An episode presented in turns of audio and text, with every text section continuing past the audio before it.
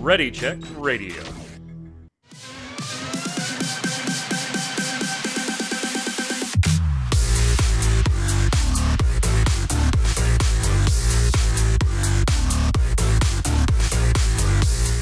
What's up, Internet? It's Thursday at 7 p.m. Eastern. That means here on Ready Check Radio, it's time for the Relic Grind Final Fantasy XIV Square Enix podcast. And boy, is it square today. All right, we're gonna do the show with one less host. Uh, my name is Mike Byrne, aka Magic Man. As always, we do have quite a bit to talk about. Not a lot on the Final Fantasy XIV front, but of course there is always 14 drama. So we of course will cover that, uh, and we'll check where everybody is in the ultimate prog as well. If you're watching on YouTube or listening on Spotify, iTunes, any of the podcast platforms, thank you so much. We appreciate it. Give it a like, a thumbs up, all that fun stuff that feeds the algorithm and gets us in front of all of your friends and family. Thank you so much. We appreciate it. If you need to know where the socials are, website's right there on the screen. If you're listening, it's Ready Check Radio, R A I D E O dot com, and all the socials, as well as our backlog of shows, are on the site for you. Joining me to talk about all that fun stuff, Mr. Chris Montoya, aka Tarkoth. What's up? 20 carry the one yeah okay sorry um i'm just adding up all the money i'll be giving nintendo this year after that nintendo direct so i'm just kind of tabulating yeah. that I mean, not. and, it, and i it- figure it wasn't as like Square Enix direct as the last Yeah, one was, yeah, but there it- was some juicy, true. good stuff on there. yeah and i figure you know square really doesn't need my money right i'll just give it to nintendo this year i mean the square's doing fine right Yeah, I, I'm pretty sure they're fine. Like I wouldn't worry about Maybe anything we'll talk on that about that. front. Yeah, I wouldn't worry about it. Also on the line, Mr. Adam Lane. What's up, Kronos? Not much, yeah. It was a pretty sweet direct. They even like shadow dropped. Well, they shadow dropped the game. I would rather them shadow dropped a different game. but Yeah, Metro- definitely. Met- Met- Metro was pretty cool too. It so- definitely Mhm. was. I was like, oh my god, I want to get that, but I'm not gonna have time to play it for like the next week, so I'm just gonna wait and probably get the physical one that comes out like what the 22nd or something like that. Yeah, I don't the- remember what they said the date was. Yeah, I think and- a lot of people even missed that they just put it digitally on the store. Yeah. Yeah, they, Yeah. they put it digitally on the store of that. during the a of presentation, the Metroid Prime remake. It was pretty dope. Uh, yeah, it was it was good, and we'll we'll get to the direct because there was like one or two Square Enix things. One of which I'm going to ask everybody if they've had a chance to check out yet.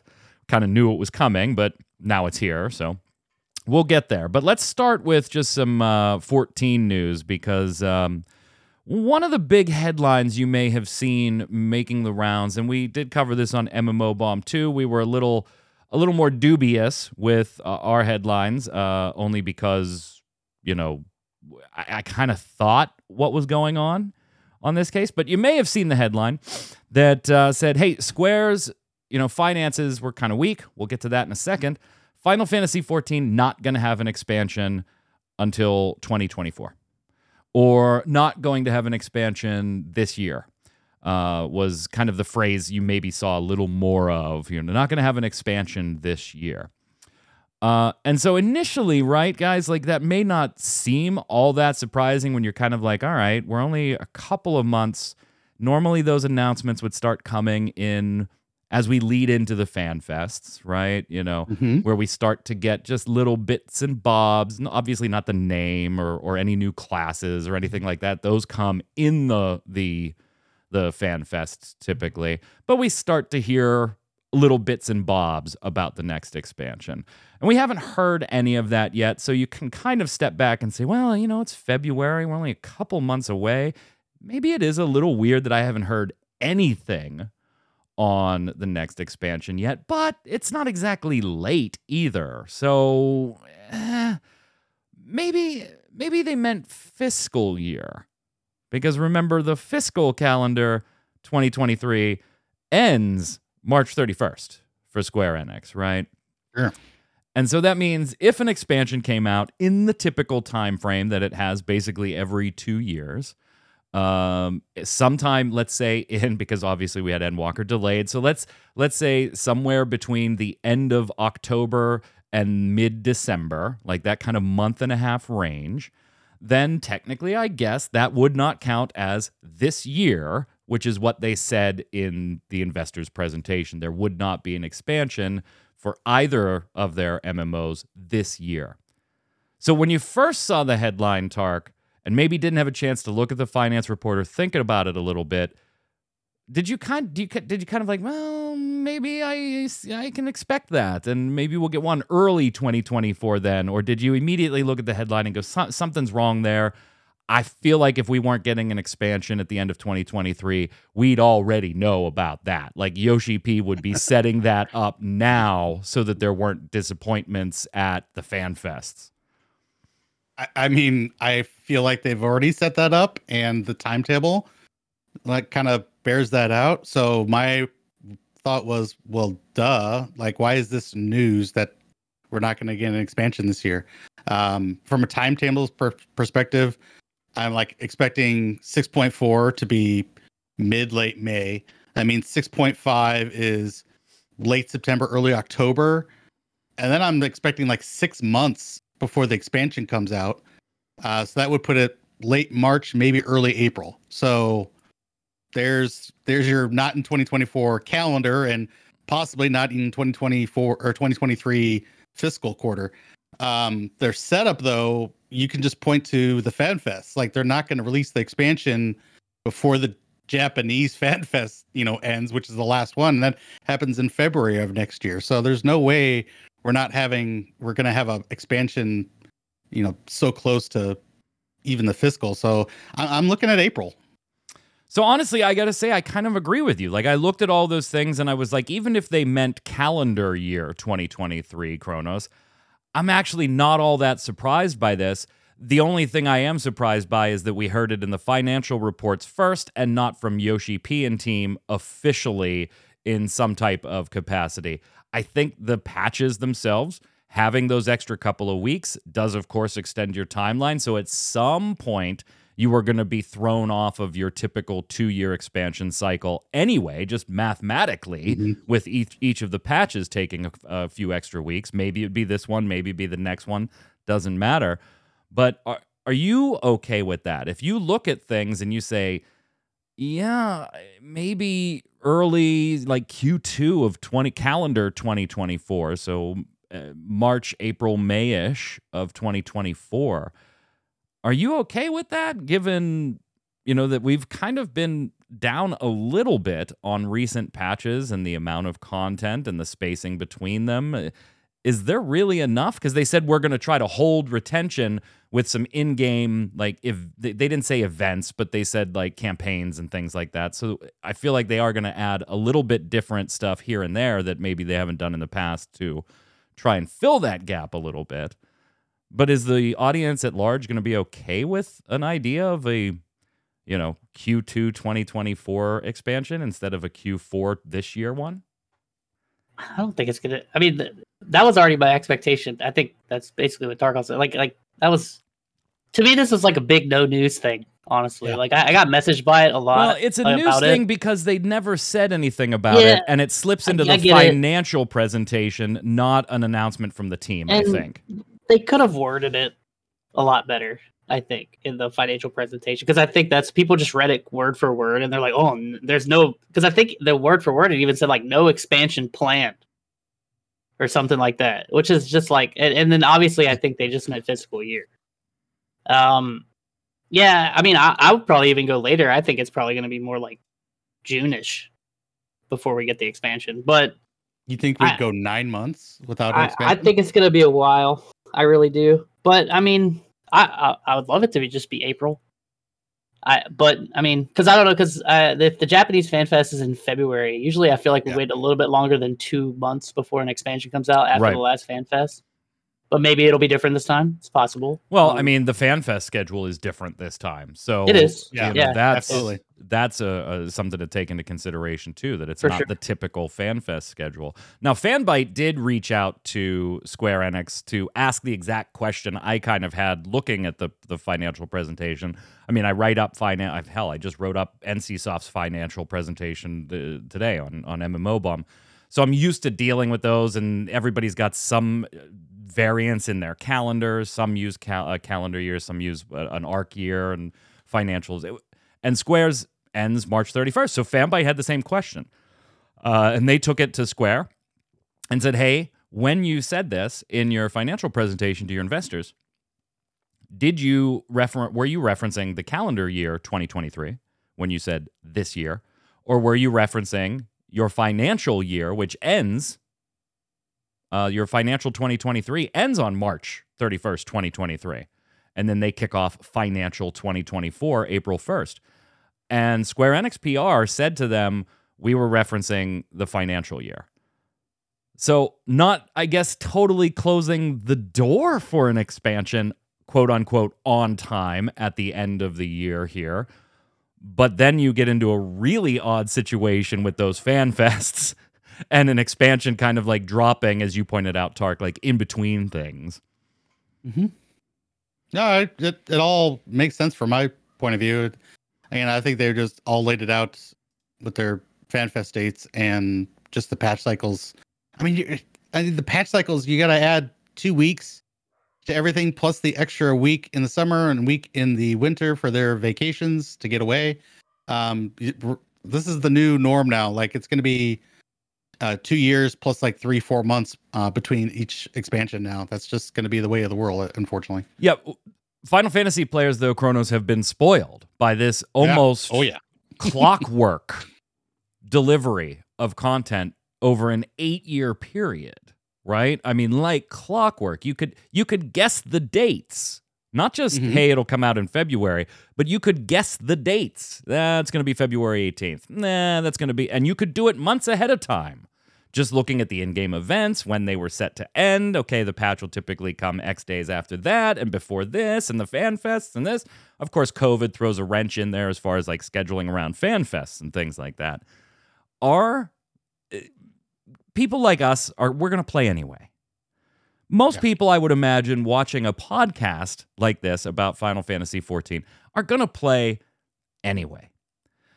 But is the the population at large going to accept what will end up being, I, I would assume, at minimum, if we're all kind of thinking around the same thing, a four to six month deviation from the typical two years get an expansion schedule. Yeah, I don't. I feel like the uh, more. I don't want to say casual because that's not really the right term, but I'll just use casual population. Um, I feel like they're probably already taking a break now. like yeah, and, that, and um, that's yeah. dangerous because we're talking about more time added now between yeah. today and the expansion. And I if the and if the patches come with the same relative amount of content that we're typically used to in all the dots, that is a yeah. big period of time with we're already feeling it where all three of us are like okay the last three weeks of a patch we're off doing other things because we're just kind of done with oh, it maybe checking in here and there although if you want if you want some time sinks i got two ultimates that you can try well, uh, they'll, they'll take you a while i promise yeah. um but yeah, no, I mean, it, I would be interested to hear from someone from with that perspective because I don't have that perspective. My guess is like I don't think it will affect them that much because like I don't know if they'll notice those couple extra months like we would because we're gonna stay sub probably regardless and then just complain about having nothing to do.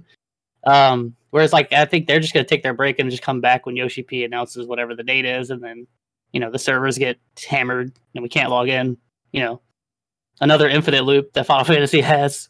Mm. Um, is it kind of we'll the wrong? Is it kind of the wrong time for this shift, though, Tark? I mean, you kind of saw Final Fantasy 14 over the last, let's say, two years, right? Maybe a little more, arguably. Uh, I'm not going to debate that with you.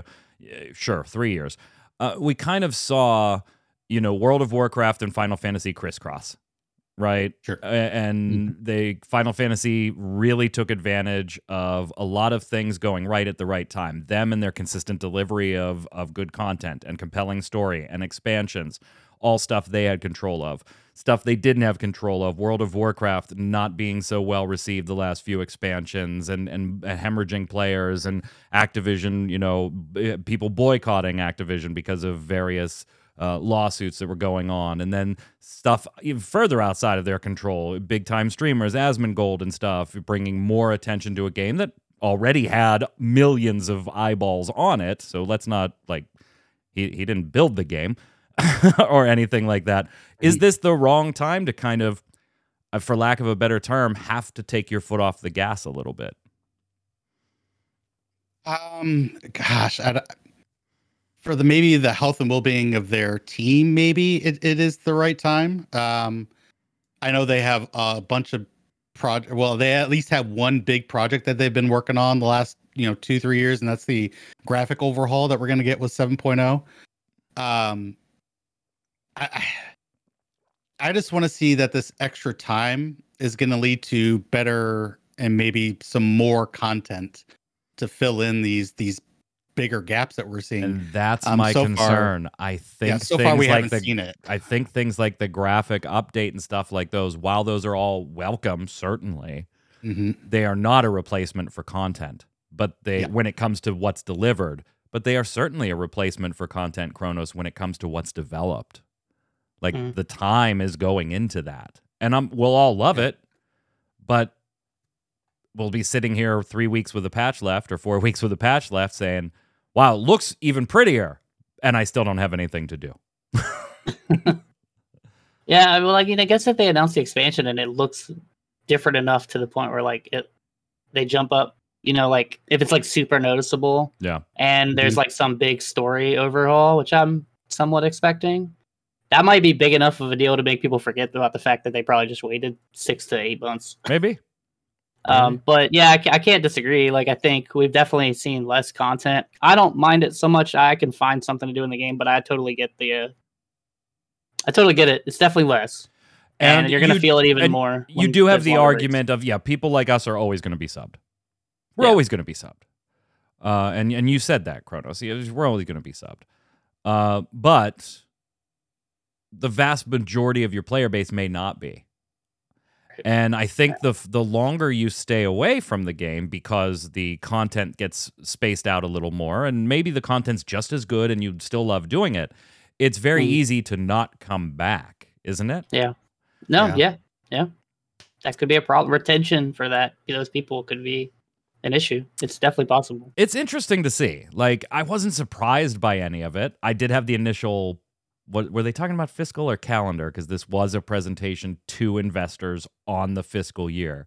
And they confirmed a Fanbyte that they did and then even when I saw that I was like, yeah, but I still don't think we're getting expansion later this year. like mm, Yeah, no. I, I still just don't see it. It'll be interesting to see. What also is interesting to see is the absolute implosion of G Shade in the community. Just un Womp womp. Real. People so, mad. Yeah, people mad, Tark. What the hell's going on here? Um, apparently there was this mod called G Shade. I don't I don't use any mods. I'm a PS5 guy, you know, PS5 master race here. Uh so I don't worry about mods because I can't use them anyways. But you know, there's this G Shade mod and it makes your graphics look prettier. And apparently this uh the guy that's uh created it uh, for Final Fantasy 14, I guess. Or is it just a mod in general? Well, G Shade is kind of it- it's been Its own system? Yeah, it's its own it's its own version of Reshade, right? Made spec- Gotcha, okay. made for for Final Fantasy uh Gotcha. in, in general. But yeah, and and Yeah, all you- of it we've talked about it on the show before. Like all of us and in most of the community just kind of looks at it as a very harmless mod, right? It's one of the ones we always use as an example when we're talking about yeah, if you had to make if you're square and you had to make a fine line of black and white, this mod would generally be acceptable to use. It, it's changing the visual presentation of the game to you, Cat bubbles, not yeah. yeah. not doing doing other things. But I, I think a real quick way to piss off a community is to do what happened here, huh? Yeah, don't don't don't don't put your ma- don't put malware, don't put little stuff. Don't don't mess with your mods. Uh, you know, put weird stuff on people's computers. Uh, people don't like that. They they frown upon that and they look for other avenues to maybe go. So yeah, this guy uh, got kicked in the teeth recently uh, on social media. Yeah, full directions on how to drop G Shade on and and outlets saying that that support modding in Final Fantasy 15, regardless of what the terms of service say, saying we're no longer going to support this one anymore. the gist of it was, and this is uh, from the, their Discord, an anti tampering function was added to G Shade's installer to trigger restarts in the event that a third party external software or library utilized the G Shade's installer functions without actually running it in a clandestine fashion. Anti tampering code is not unusual in proprietary software, which is true. A restart was chosen specifically because it is harmless, but slightly more noticeable than a quick process kill. Uh, yeah. Uh, this function was impossible to trigger by running the Gshade installer as normal end user in any fashion, uh, as a normal end user in any fashion, but has now been removed after extensive feedback from the community. Uh, too little, too late, I would imagine, though, Kronos, based on w- what we're seeing. Yeah, everybody that I know that uses it has moved on to other things Wow. because, because of this. So I this is I don't use this, so I'm thankful that I don't. I, I Uh, did it one time. I, I told you about Uh, that last last show, I think. Yeah, G Shade, like I don't know, like just making my stuff. I mean, it does look nice, but I've just never really cared. I'm more, I care more about my game running consistent frame rate and like Sure. that kind of stuff than I care about some shadows on the ground. Um, but I can't, I can't deny that it made it look the game look nicer and it was good for people that do like G pose. But I'm glad they found an alternative already that seems to be better. So I hope that sticks around. It doesn't come to something like this, but yeah, it's pretty, pretty terrible. And if you It just was needed just kind of a prank thing, right? It No, like no. The the like- the creator had issues with another uh, software suite kind of bastardizing some G Shade files for its own use so that it didn't have to do things. And so this was kind of snuck in there as a way to deal with that. And and they're not Yeah. lying. If you read their statement, it's generally your, your average end user just using G Shade is never ever going to see this. Uh, and it's, Yeah. it's never ever going to happen. But it doesn't just kill the process, it performs an entire restart. That's noticeable. And that means you have put something in the code that is literally monitoring what I have running and can impact the performance or the Mm. powering on or off of my item. And you didn't put it in the patch notes or anything. All it, this could have totally been avoided by like two extra lines in the patch notes. Implemented an anti blah blah blah. If using a blah blah blah, will trigger computer restart. And Mm. you know, you wouldn't have the you would still have blowback of people using G Shade saying, "Now I don't feel comfortable using G Shade. I don't want to use it even though I'm not going to be impacted by this, knowing that it's monitoring things." But you wouldn't have what also happened in this situation, Tark, the almost you very sneakily did this and didn't tell anybody. Yeah. I'm so glad I'm a PS5 player. I don't have to deal with that bullshit. And then you bring you bring it all back to our discussion last week, right, Kronos? To I can't imagine why Square Enix has tried to stay out of this ball field forever. Oh yeah, if they do it, they would get severe backlash. It's just the only way they'd be able to like truly monitor. Yeah. Um, but I don't think they'll ever do it because I mean this is what would happen, and you would affect more than just the small subset of the raid community. You would affect. I mean, this probably this right here probably affected more people than the world first stuff did. Oh, no doubt. Yeah. Um, Yeah. So that that should tell you everything you need to know about what are the most popular. See, I think long term though, apps. Square Enix would be fine with like an anti cheat or something that was broadly communicated the way it should be. That's not what I'm talking about. I'm talking about more like them not wanting to get into the mod space, Tark, and, and be like, Sure. these are good ones, Oh, these are bad ones. Like this is a perfect example of why Square Enix would and any company would be super hesitant to put their thumbprint on any mod and say this one's cool to use and then in the next update have something like this happen and Square Enix is the one saying we support using that mod. Yeah, I mean, you know, you take the the two biggest MMOs, Final Fantasy 14s, they're, they're on the one end of the spectrum, absolutely no mods, but you know, just don't tell us or whatever. And then you have World of Warcraft. Yeah, yep, mods are okay, but they can't like they have to develop around it for their content. Like neither of them are like we we need to like manage which ones. Like neither of them like no, it's either all or nothing. Weren't so there weren't there interviews though? I think right before Shadowlands came out, maybe maybe it was Ian Hazzikostas, and maybe I'm just remembering it wrong. But I feel like there were interviews where they did bring up because World of Warcraft not too long ago, I think it was right before Shadowlands came out, um, had to do a kind of a revamp of their API and scale back a lot of what mods could do because they were getting Gotcha. ridiculously powerful. And in an Maybe. interview, I seem to remember one of them saying something like, you know, maybe if we go back in time, the the option to do this stuff, maybe maybe we don't do it. like, Yeah, he, he he did say that. Yeah, I remember that too. you know, It, wa- it was Ian. I was, think it, was it Ian? I thought so. Well, I believe so. Well, I don't know, man. And uh, one last piece, and I think we actually talked about this last week. I know we've talked about it before. I just thought it was neat. Game Rant put up an article written by Eric Law uh, this week with the headline Final Fantasy XIV's classes are slowly losing their identity. And I was like, huh, I wonder who's been saying that for a while on on the show. Now, I may not agree with all of Mhm. Eric's particular arguments as proof of this, but we all three of us have talked about the concept of when you start balancing to the degree that Final Fantasy uh, has balanced, particularly for the PvE side of things, and not wanting any particular job excluded from a, a raid because of performance in any type, then the rotations start to feel a little similar and the classes start to behave in a similar fashion. And a black mage doesn't feel all that different from another ranged magic user, you know, and uh, besides these extra two or three buttons that you you randomly use.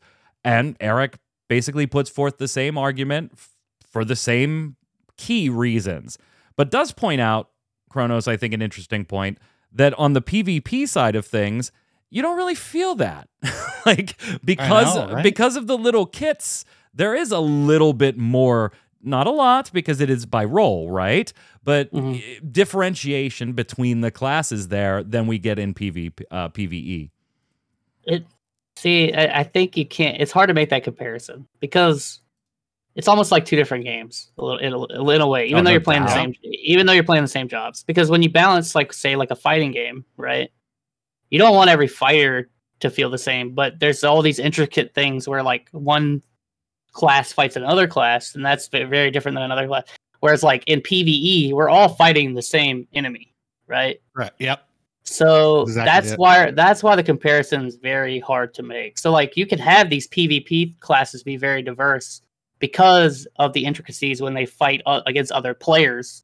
It's different than fighting like an enemy, and you can still balance it and have all the classes feel unique and fun. But when PvE comes into play, people's brain, and I think he mentions this in the article, a lot of people are just going to try to figure out whatever the most optimal thing is, and you'll have that PvP too. But there's more arguments and like to be had of like what's best in PvP. And because there's compositions and there's all these other things, there's all these other layers that don't exist in PvP in PvE. PvE is just like what class works around this fight the best and who does the most damage. And people are going to just like gravitate to those. And as long as the difference between the top and the bottom is relatively minimal, you're not going to hear like ba- a lot of balance complaints. Whereas in PvP, there's so many other variables, which is why I think that compare like I've heard people say like, "Oh, we should just make the PvP stuff in PvE." It just doesn't. You can't do that. it wouldn't work. Um, and I've always been like, yeah, the the jobs are getting very homogenized for sure. It's definitely a valid complaint. But me personally, I'd rather have the jobs be balanced, play slightly different and fun, and my content is good. Like I'd rather the fights be Yep. good. That's just my personal stance. I'm not saying that's like the end all be all. No. There's definitely an argument to be had, and homogenization is a very real issue. Um, Mhm. Because I mean, if you look at it, like I wouldn't consider myself an expert in certain jobs, but if you play like one role, it's not that hard to move it within the role because Right. of how similar they are. Yeah. Sure. So I, I I looked forward to the end of the article because we've talked about how do you get around that Tark? Like what could you do theoretically? What do we think Square Enix would even be willing to do? What what is totally off the table when it just comes to the way they develop and stuff like this? So I was looking forward to the end of the article when I saw there was a how to preserve class identity in Final Fantasy 14 section. And it was four paragraphs. And I was like, "Oh, okay." Maybe Eric's got some cool ideas we haven't talked about. I'll bring him to the show and and we'll talk about those too. Uh, And then I read the four paragraphs. And I don't know about you, maybe this is just me. Uh, the first 3 paragraphs didn't really say anything as far as how they Yeah, could no. fix it. The last paragraph kind of alludes to more a more conceptual, you know, or ethereal thing. Final Fantasy XIV needs to stop itself from sliding into monotony for the sake of balance. While balance is important in PvE activities, it can't come at the cost of fun, or else players will lose interest in the game and eventually quit. This will require Final Fantasy XIV to strike a balance between its PvE design philosophy and its PvP kits. If it can inject the personality and uniqueness from PvP job actions into future PvE job changes, 14 can prevent its gameplay play loop from becoming too monotonous. And then I was kind of disappointed with the the end of the article. I thought Eric wrote a great piece, but I, I just didn't like the conclusion. You, you have this big buzz header, like, how do you fix this? And it basically was like, well, Square's just got to be um, not you know thinking so much about balance, but thinking a little more about fun and find Yeah, the I'm- balance between those two. And I was like, ugh, No, no, uh, no. that's uh, I think I think balance has to come first. Um, you want all your jobs to be viable, um, especially when you have a system where one character can be everything. You know, having a job that's just not used because it's just not good in the content uh, is a, a big downside. And then I, I brought up WoW previously, but I'm bringing it back here. I remember in Shadowlands, like seeing DPS meters in raid content. You know, you'd have the fire and arc mages, you know, up near the top, and then you see fury and arms warriors way down the bottle, bottom, like a third of their DPS. Yeah. and it's just not viable. You, know, those those skill trees are not viable in any way. You don't bring them. Um, they Final Fantasy does not want that. So balance for them comes first. Um, the fun comes second, and then they have to worry about homogenization. I'm wondering maybe, you know, with that last paragraph, if a level squish will also bring a ability squish too. We're gonna have so many fewer abilities with a level squish that it kind of brings it more in line with the PvP kits because they're just everything's boiled down into a few buttons. If that maybe is the solution short term uh, for Final Fantasy 14 coming expansions. is that an option though, Kronos? We literally just had that a stat squish and an Get a ability stat squish. squish. There was a moderate ability squish too that came along with that. Eh, yeah, I guess. I mean, yeah, I think they're always Always gonna yeah, they're always gonna be tinkering with like abilities. I'm sure you'll see some get removed. I don't know how many. Because I mean, yeah, I mean hotbar space is a real thing, especially, you know, going to the PS5 thing. Like people need to be able to fit their stuff on those controller hotbars. Yeah. So you can't Without having to swap between four of them. Yeah, you can't really get past that point. I mean, Astro is probably pushing the limit right now. And like the funny thing is, is Astro is probably one of the more unique jobs in the game. right? I mean, um, so it's kind of it's it's interesting. I I don't have an answer for it, but I'm not the one writing articles about it. I guess. Um, and I and I obviously have some some bias and some preference, but um, I would like to see them be a bit more unique, but I don't want them to be get to the point where, like Tark said, we're like shunning things out, and that's I think that's bad design. I think when you have skill trees like you have in WoW, you're just creating incorrect decisions for the player, in my opinion. Well, that's also the thing, though, that WoW and, and other MMOs do, does a little differently, right? In Final Yeah. Fantasy XIV, a black mage is a black mage. Right. And so if there's a not viable build of black mage, that means black mage is just not viable. Uh, it's Right. not like we have the ability to say, I'm going to build my black mage as a fire specialist. I'm going to build my black mage as an ice specialist. And you know what? This patch fire does better, so I'll keep that loadout saved so that when I'm raiding, I'll switch to fire real quick. But I really like playing ice in the other content. Uh, That's just not that's not Final Fantasy, right? Where WoW has and other MMOs have been able to maybe ostracize a particular build of a class here and there on particular patches because you can still be a mage.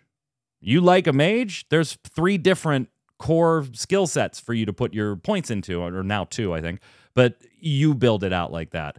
And literally, WoW went from having multiple skill trees to condensing things a lot, where you're just picking a couple abilities, to now going back to those skill trees in the latest expansion. We don't have that flexibility because a black mage is a black mage. And here's your black mage abilities, and your stats are all the So- same. the gear is what's going to differentiate your stats. That's it. I, I think my thing is is like you, when you say the word flexibility, it's true to the extent, but to me, I just feel like they're giving the players wrong decisions technically.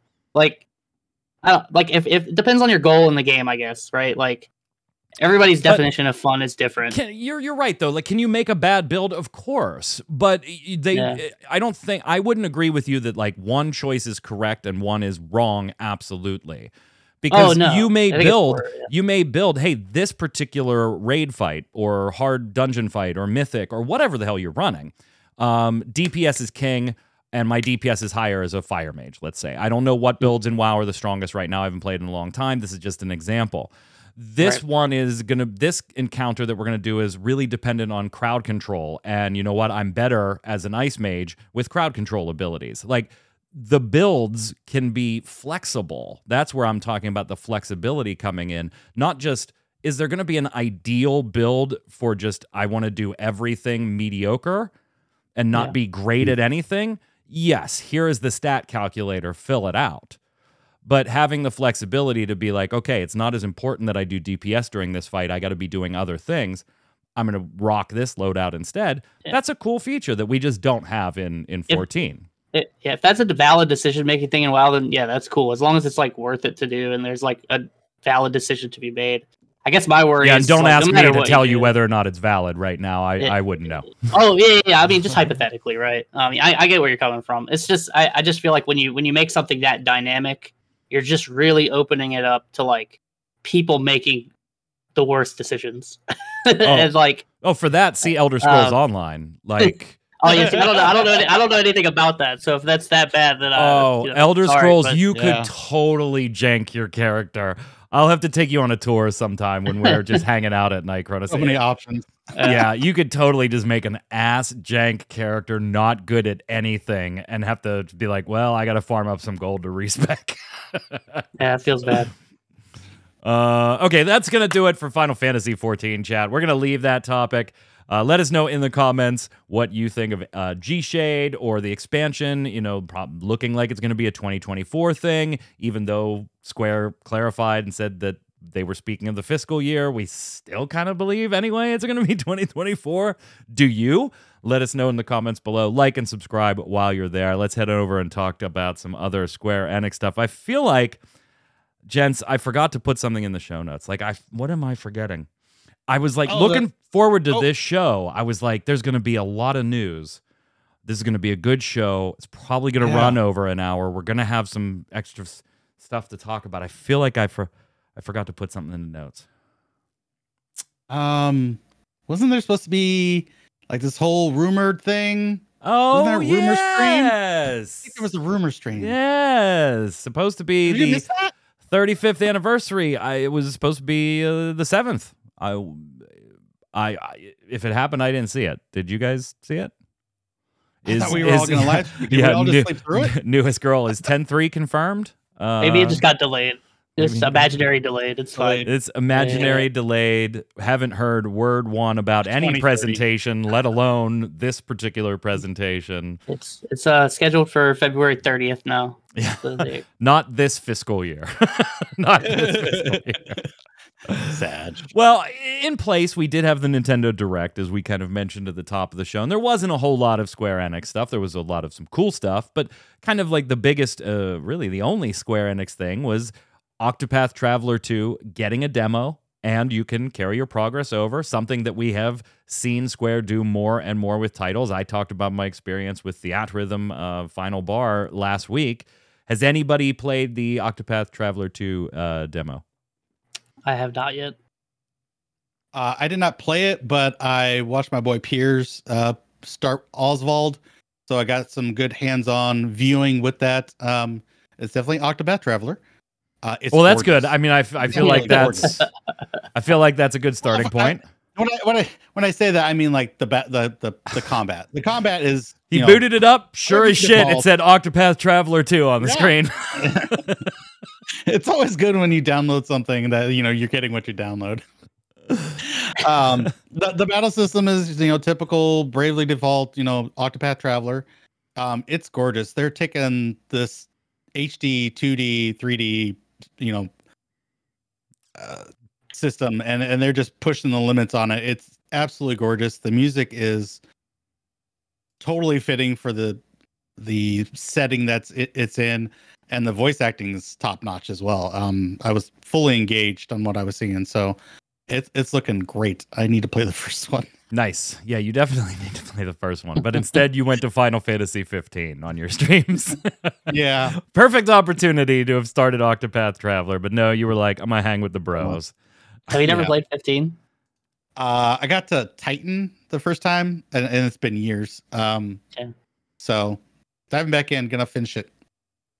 Could be good. Now, speaking of Square Enix's financial thing uh, earlier with the Final Fantasy 14 stuff, I kind of separated this bit out, the actual financial bit of it, uh, because it wasn't exclusively 14 stuff. But let's just say, gang, that Square Enix did not have a wonderful, wonderful financial report for uh, for 2022. No, they did not.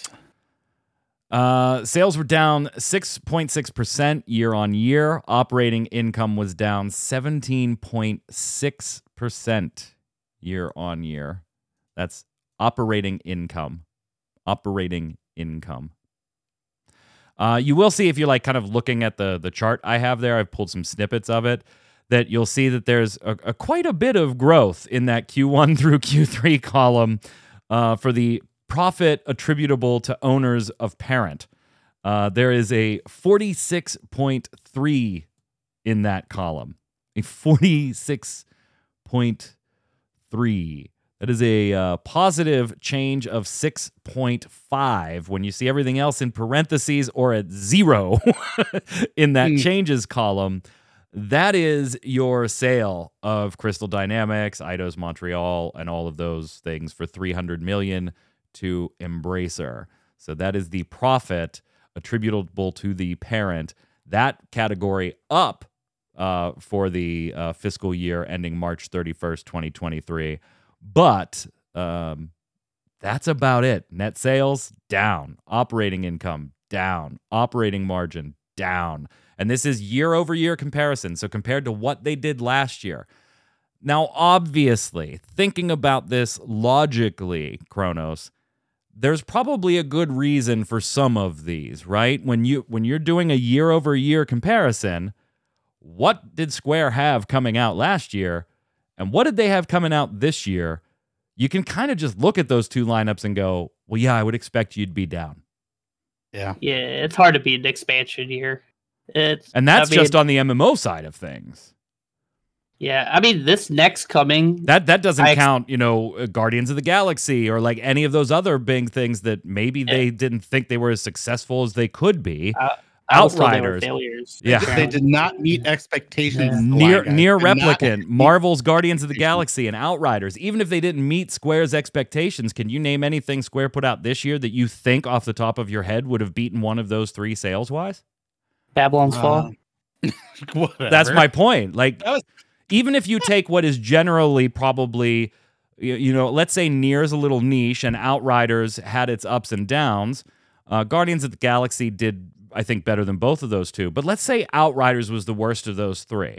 Can you Hmm. name something Square released this year uh, that sold that, and you're guessing off the top of your head, sold better for them than Outriders?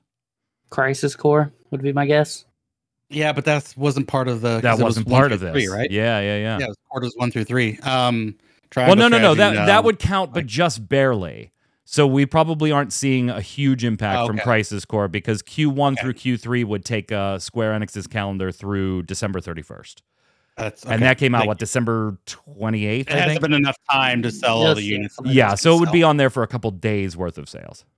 Yeah, yeah. I mean maybe Triangle Strategy, like Tark just mentioned. Uh, I could see that, but other than that, not. Maybe. I not mean, really. strategy games are still kind of niche though. Like Valkyrie. Oh, they are know, niche. Yeah, yeah. Uh, Star Ocean. Yeah. Um. Yeah, I I don't don't see so, anything that's that's Yeah. triple A. and A. then you and the then buck. you stack it on the point that you already made, Kronos, which in the MMO side of things, this was the off year, right? If we were Mhm. following traditional last eight years calendars, this was the off year. No, no expansion for Final Fantasy 14, and in this case, no expansion for Dragon Quest 10 as well. Uh, smartphone and browser games, weak performance of existing titles, a lot of uh, games as a service closing down failing to reach the the stuff that they had last year and then closing down this year. We talked about that on the set on, on the show before. In the financial presentation, Square says that they have multiple new titles planned, including a, a featuring a new IP. Uh, while no expansions are planned for the MMO segment in the short term, the company will focus on retaining users through a variety of operational initiatives.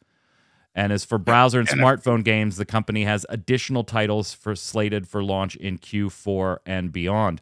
Now, if you have to pull out all the way to March 31st to get a look at their total financial year, it's not going to be a good year. If these are the results uh-huh. already, maybe they're going to get a bump off Crisis Core. Okay, that you, Yeah. I think we all agree that that's probably going to sell reasonably well. Forspoken just does not Yeah. seem to be lighting the world on fire, performance or sales wise. Even people who like it are like, yeah, it's an it's a mediocre, average RPG that you can have some fun in. It's nothing earth shattering. It's not going to break sales records or anything.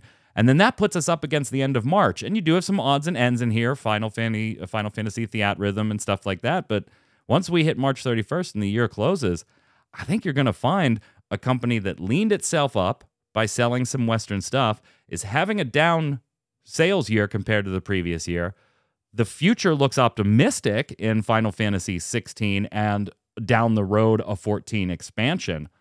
But I think you're going to find a company rife, uh, ripe to be sold, right? Like just buy us. Already sell off more assets. Uh, Uh, maybe. they're gonna have to sell off Enix at this rate. It's just gonna be Square. I, I don't know. I think I think this next fiscal year, even if there's no expansion, which I don't think there's going to be in the next fiscal year, Yeah, would have to Uh, come out before March 31st, 2024 to be part I- of the same fiscal year as FF16. Which is doubtful. But having 16 and Rebirth in the same year That's should be a pretty big boon, I think. That's huge. Also, another game we forgot, The Strangers of Paradise probably attributes to some of that stuff from this past year too. I feel like that game Yeah. was relatively popular. Uh, taking a look here just at the sales by regions, uh, North America and Europe taking the bulk of the sales. So kind of obvious to see why, even though they they kind of make very Japanese oriented decisions sometimes, and we kind of like, why aren't you bringing this here, or why aren't you bringing this here? Uh, their want desire to at least want to continue to cater to a Western market, even though they've sold their Western developers, you could certainly see why, right? Just I mean, looking at their their financial report, it is absolutely the lion's share of of the money is coming from North America and Europe. I don't know, man. I think you think I think you buy into the dip short term, uh, but let let's talk again at the beginning of 2024. I think that'll be a good time to reconvene because I mean you- you'd probably be coming off Yeah. of uh seven part two, I would imagine, or seven rebirth yep. at that point. Yep. Yup. So yeah, new titles, including a new IP. We'll see. NFTs. Go NFTs. Uh boy. Oh, I I'm sorry. I had this tab open for Final Fantasy 14. I know this may not apply to many people watching this show, but if it does, hi, and we appreciate you watching Oh. uh, or listening. Uh, Final Fantasy 14 housing development put on hold for Chaos and Light data center worlds right now. Um, obviously, uh, the the reason behind the decision is the massive earthquake in in Turkey. Our, our thoughts with everybody impacted there. But Final Fantasy 14, if you have a house, you don't have to worry about auto demo on the Chaos and Light data center worlds. Uh, for right now, they're shutting that off, just in case that applies to anybody watching. Uh, okay. Speaking of Forspoken, they uh, they tweeted the following out, which I find interesting. This is a message Yeah. from LumaPro EN's uh, Taka- Takeshi uh, Aramaki on the upcoming on upcoming updates for Forspoken, and this is the head of studio and director for the game. Uh, thank you to all the players who have enjoyed Forspoken and enjoyed Athia since launch. We've been listening to all your feedback and are hard at work on an upcoming patch that will include improvements to overall performance, graphics, playability, and general updates and fixes to the game content across PS5 and various PC hardware configurations. We're committed to making Forspoken the most enjoyable experience possible, and we'll provide an update about the timing of the next patch as soon as possible. We appreciate your continued support and patience. Obviously, great news for Forspoken fans. who are having some performance issues on their PS5 and on their PC. That's great news. Uh, and maybe I'm reading too much into this because I, you know, I write for the industry. Um, I always feel a little bit worried when a game this close to release has to restate that it's committed to the game or feels like they have to restate that they're committed to the game. Like that that entire thing really didn't we're committed to making Forspoken the most enjoyable experience possible. Uh, this just came out. I- Maybe I'm reading too much into it, Tark. I just find it weird. This whole this whole thing just give you cyberpunk vibes, like all the delays and the way it's released and the state it's in. You're like, I mean, it's playable, but I mean, uh, I mean, and the team has to put out these these JPEGs of, of letters that they're putting out every so often, saying, "Yeah, we're we're still going with this. It's trust us, stay with us." I'm like, I, I just feel like I'll believe when I anytime see it. anytime any company says we're totally committed to X, okay, it immediately tells me they're getting pressure and they want to Oh, yeah. publicly express how committed they are to the game so that you as fans and players will feel it's safe to then also be committed to the game to get the pressure off of them. When you do it this close to launch, Kronos, it makes me even a little more like, mm, mm. or I'm reading too much into it. And they just said, hey, we want you to know we're committed to making this the best product we can. And and it's just as simple as that. They didn't mean anything by it. I felt kind of the same way as you when I read this. Honestly, uh, I don't. I didn't buy the game, so Newest just- girl says this team is cooked after the season pass content is done, in my opinion. I mean, I feel like it's it's looking kind of rough. It, maybe they're lucky and they'll have some kind of cyberpunk resurgence. That would be good for them. I mean, cyberpunk ended up. That's going to like, a year require an plus later. anime. Yeah, that's true. Yeah, maybe, I mean, maybe that's in the Yeah. plan. I don't know. Yeah, That's going to there you go. require an anime. But I'm interested- wonders. I, I I've seen people that are enjoying it. yeah. Um, so it is kind of sad that I feel like most of the stuff I hear is relatively negative. Um, Yeah, most I of the stuff I I'm hear pick it isn't positive or negative. It's just like I'm enjoying it, but it, yeah, Yeah, it's, it's like an a meh. average game. yeah, yeah. And I've talked to a couple people that seem to really like it. I just, yeah, I mean, I guess my gut tells me like I don't think they're gonna make another one of these, but I, you know, for those people, I hope I'm wrong. I just gotta say, Square, maybe if you weren't just so crazed on making everything a freaking games as a service, you'd sell more Hmm. copies of more solidly put together games that you spent some time on. Like, I don't know. Maybe it's just me. It's I know. crazy. I know. We all yearn for the days of. No, you know, it's just can a, can a game come out complete and and no Well, yeah, and- but uh, there's always just like you, you look at live service games. It's like there's only so much time and money that I have, right? I can't possibly play all the ones that I think are cool. Like even the ones I absolutely think that's the coolest game in the world, I'll sub to it and play it, or I'll buy their season pass and play it. I can't possibly do that, financially or time wise. And then when one company is making like a dozen of them, it's like saturation Square is a come problem on. at that point. Oh, 100%. It already is. Yeah. Hey, happy birthday, Aerith. Uh, her birthday was February 7th, so just a few days ago. Uh, happy birthday to Aerith. So I took That's the liberty. didn't the stream. I took It the liberty of pulling up Final Fantasy birthdays. And I didn't put this in the show notes for you, but Kronos, month and day, you don't have to give me the year. What's your birthday? April 11th. April 11th. Do you know if you share a Final Fantasy birthday with any Final Fantasy characters? I, I don't honestly. So April 11th, exactly, you don't. But there is one Final Fantasy character born in April that has not been given an official day as far as lore. And keep in mind, most Final Fantasy games, while birthdays have been referenced and specific dates have been referenced in, in very few, uh, m- for the most part, they aren't. These all come from like them Square fleshing out the lore and other things, Right. you know, stuff like that. But we don't know uh, what Beatrix's birthday is from FF9, but we do know it's in April. Okay. We do know it's in So it April. could be, could be the 11th. We don't know. Could be. The closest to you is uh, you have Gau on April 5th. That's terrible. All right. And Next. well, next one's not much better. you, you have uh, Gray Edwards from The Spirits Within. Which one was that? Which person? Uh, he was was the one movie? voiced by Alec Baldwin. Okay, okay. Yeah, I don't remember any other names. That's on April 15th. So let's just hope Beatrix's birthday is the 11th for you because Beatrix is yeah. definitely a cool character. or at least closer range. right. Maybe like, yeah. I'm February 12th. I don't have. Oh, there is a note too, by the way. Um, this is according to the fandom, uh, Final Fantasy fandom. Because Diamond is the birthstone for April, representing strong will, the developers of Final Fantasy 15 chose April as the birth month for characters who fit that description. So, like Gladiolus, Gladiolus uh, is in there. Ardyn's in April. So, you know, but yeah. Uh, mine is, I don't share an exact birthday. I'm February 12th.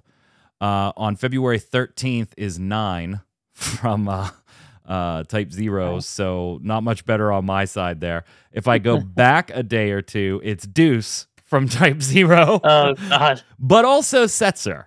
And that one Ah, I can deal go. with because I feel There like. Setzer and I, badass. as gamblers and playing with dice and cards and just, yeah, I feel Yeah. like Setzer and I would be bros. I feel like we Yeah. would be bros. Tark, what's your birthday? Anyone? Oh, hold on. Uh, Uh. lady, uh, newest girl wants to know 10th of February today. Uh, no, nobody today. Setzer on the 8th. Or to 10th is tomorrow. 10th is tomorrow. Is your birthday tomorrow? My birthday is Sunday. Uh, Tark, what month and day? What do you got? April 1st. If they put No anybody with shit. a birthday there. No, like, but you got someone April 2nd. You okay, got someone some enough, April 2nd. You got Gladiolus, who I already mentioned, is April 2nd. Uh, Okay. And uh, Gerrith Barrington from uh, Final Fantasy Tactics uh, Nice, is okay. is also on April 2nd as well. April 2nd as well. Baron Vagabond. Now I'm going to just look up everybody's in here. Chat, uh, Baron Vagabond says May 5th. I'm going to assume that's Baron's birthday. Not the 5th, but you got the 3rd, Miss Tifa Lockhart, baby.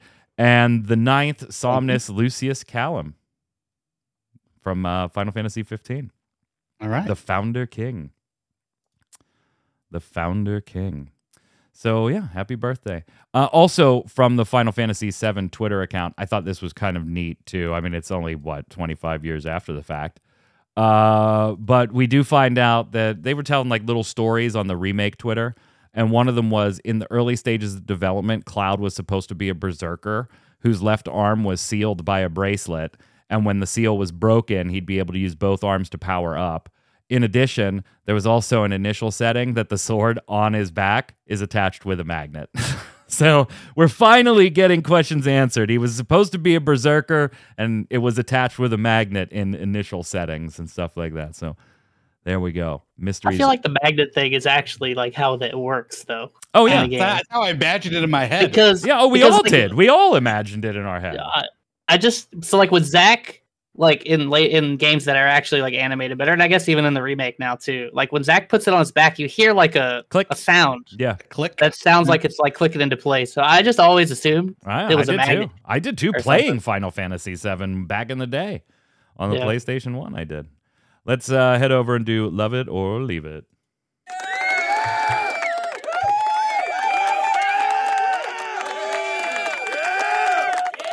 Love it or leave it is the way we end every episode of the Relic Grind. Here it's where I give you something Square Enix related. Could be something they did, a feature in a game, a game itself, something they did a press re- release, or something just tangentially related to Square Enix that I feel like talking about. And you tell me whether you love it, want more of it, or you leave it, never want to see it again. Gentlemen, today I want to talk about something that you love. We'll leave it on the love side of things.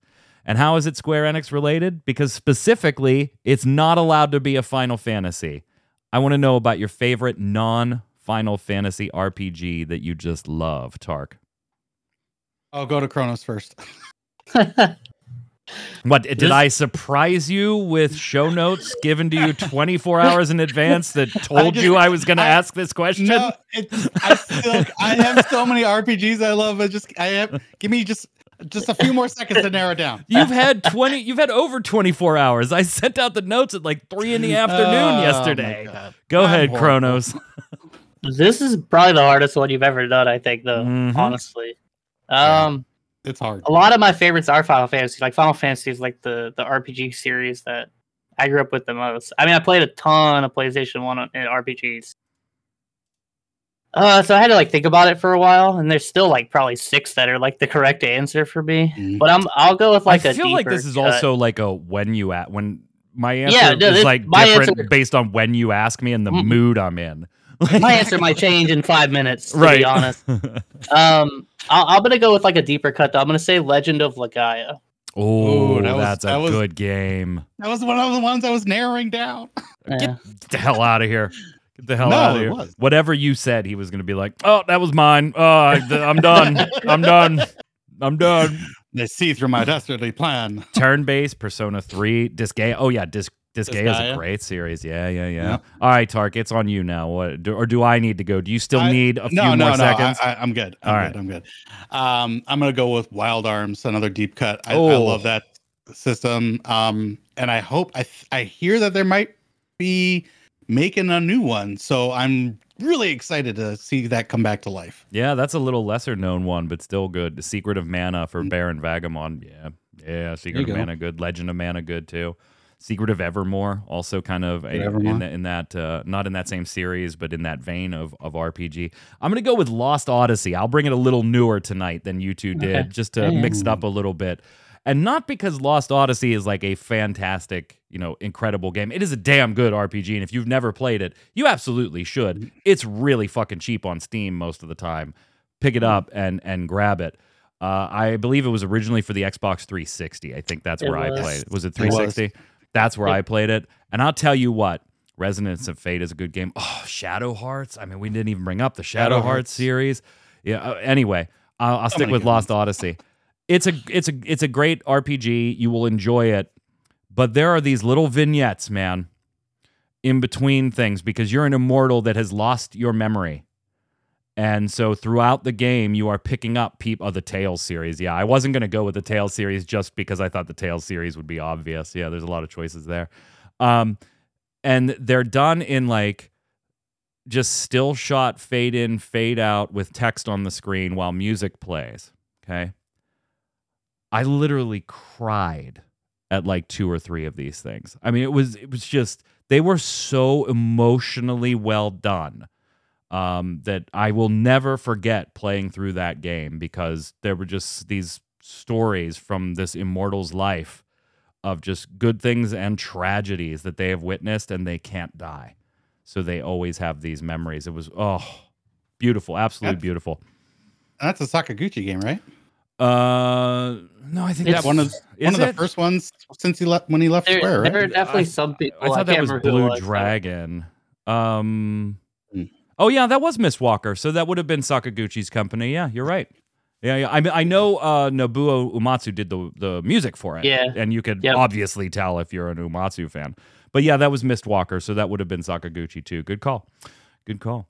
That's going to do it for our show today. Let us know your favorite non Final Fantasy uh, RPG in the comments below. Until next time, remember no Relic Grind next week. Uh, we're taking Thursday off. No Gaming Gumbo this Saturday. So we'll have Saturday off, we'll have Thursday off, and then we'll be right back here again uh, next Saturday with Gaming Gumbo and Relic Grind the following Thursday. Until then, Kronos, where can everybody find you? Uh, yeah, same as always. Twitter. Uh, Sunday I'll have a doubleheader of Raid and Super Bowl, so that should be interesting. Oh, nice, nice. Yeah, good try luck get to your Eagles. Good luck to your Eagles. And if you see Oh, yeah. the if you see the Eagles losing, do not go to Adam's Twitter. Uh, I'm not- I'm not that angry. I probably won't be happy though. Or, or or or go to his Twitter to check on him. Like, hey, are you, you still there? you, you all right after okay? the, you all right after Well, that pick I've- 6 I've, I've, I've been involved in a losing Super Bowl already. I'm used to it. I was there in 2004. It's fine. Tarkoth. Twitch, Twitter, YouTube, all at Tarkoth Gaming, uh, playing uh, oh, a Mega Ultimate tonight. Uh, and I don't want you talking about football. It's been over for a while. I'm all about NBA, and Durant is the son, and I'm stoked.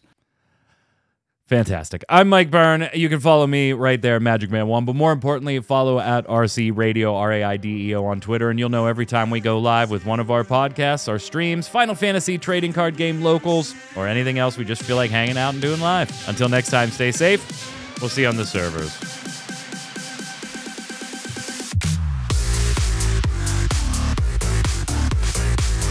GShade is the best mod ever.